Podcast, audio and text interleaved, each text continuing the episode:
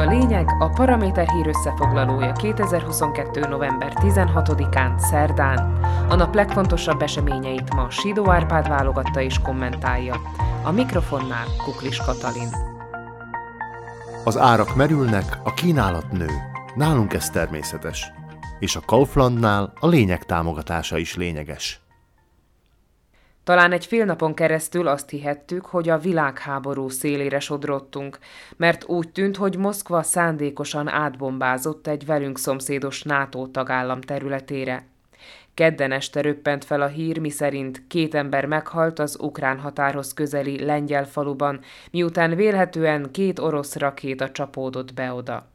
Azóta eltelt egy kis idő, és most már azt valószínűsítik a szakemberek, hogy egy ukrán légvédelmi lövedék okozott tragédiát Lengyelországban. Ez persze a lényegen alig változtat. Az meg úgy szól, hogy erre a szerencsétlenségre nem került volna sor, ha háromnegyed évvel ezelőtt mondva csinált marhaságokra hivatkozva területszerző szándékkal Vladimir Putyin nem támadja meg Ukrajnát. Ez nem történt volna meg, ha mondjuk Moszkva tegnap nem lő ki több tucat rakétát Ukrajna infrastruktúrájának lerombolására és a lakosság terrorizálása szándékával. De az orosz politika már csak olyan, hogy nem bírja ki terjeszkedés nélkül, és eszetlenül lövi az általa megtámadott országot, mert a frontvonalon nem bír a makacsul védekező, sőt, most már inkább visszatámadó ellenfelével. A NATO főtitkár józan hangot ütött meg, amikor arról beszélt, hogy nincs arra utaló jel, hogy a keddi kelet-lengyelországi robbanás szándékos támadás eredménye lenne, és arra sem, hogy Oroszország katonai offenzívát indítana a NATO ellen.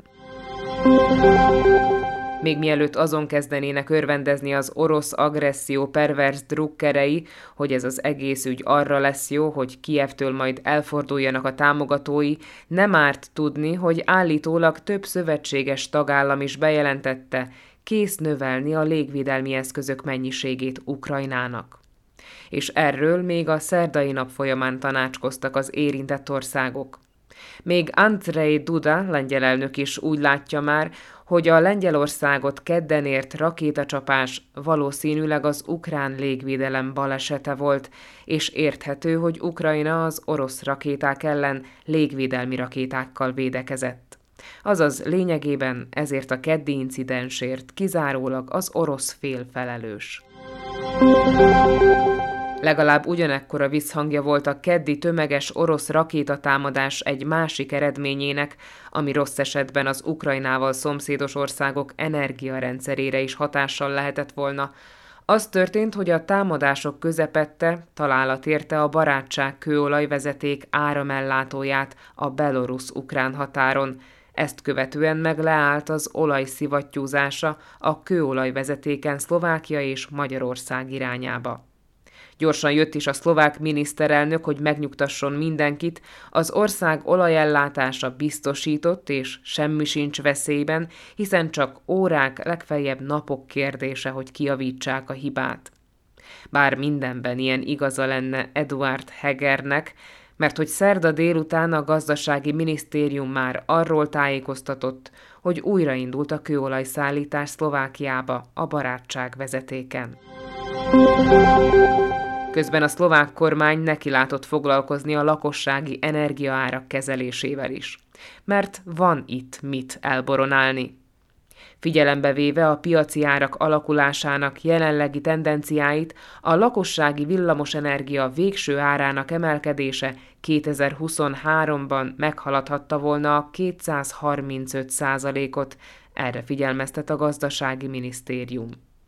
A szaktárca dokumentumából az is következik, hogy a szlovák gázművek megawattóránként 67 euróért értékesítik majd a háztartásoknak szánt villamos energiát a szolgáltatóknak, de ez nem az áram végleges ára, hiszen ehhez még párosul ilyen-olyan egyéb díj is, tehát ennél alacsonyabb tarifával nem érdemes számolni. Sőt. Az is kiderült szerdán, hogy 2014 óta először esett 50% alá azok aránya, akik kedvezően értékelik a rendszerváltást, az úgynevezett bársonyos forradalmat, ez pedig rendkívül kedvezőtlen társadalmi politikai klímáról árulkodik. Az 1989. novemberének eseményeit a liberális demokrácia és a parlamentarizmus hívei tartják a legtöbbre, és e csoport további jellemzői, hogy elismerik a kisebbségeket megillető jogokat, valamint elítélik az autokrata kormányzási módszereket és az orosz agresszió ellen védekező Ukrajna pártján állnak. A rendszerváltás megítélésének romlása több olyan negatív trend együttes hatásának következménye, mint a súlyosbodó szociális helyzet és az elhúzódó politikai válság, de szerepet játszanak benne a rendszerellenes erők üzenetei is, és az összeesküvés elméletek hazai és külföldi terjesztői. Akik most a lengyelországi tragédia kapcsán azt szajkozzák, hogy Ukrajna direkt lőtt át az őt rendületlenül támogató szomszédjához, hogy aztán azt ráfogja az ártatlan Oroszországra, amelyik ország meg semmiről sem tehet. Sidó Árpád szerint ez volt a lényeg november 16-án szerdán, hírösszefoglalónkat minden hétköznap este meghallgathatják ugyanitt. Podcastjainkat pedig keressék a Paraméteren, illetve a Spotify, az Apple Podcasts, a Google Podcasts vagy a Podbean platformjain.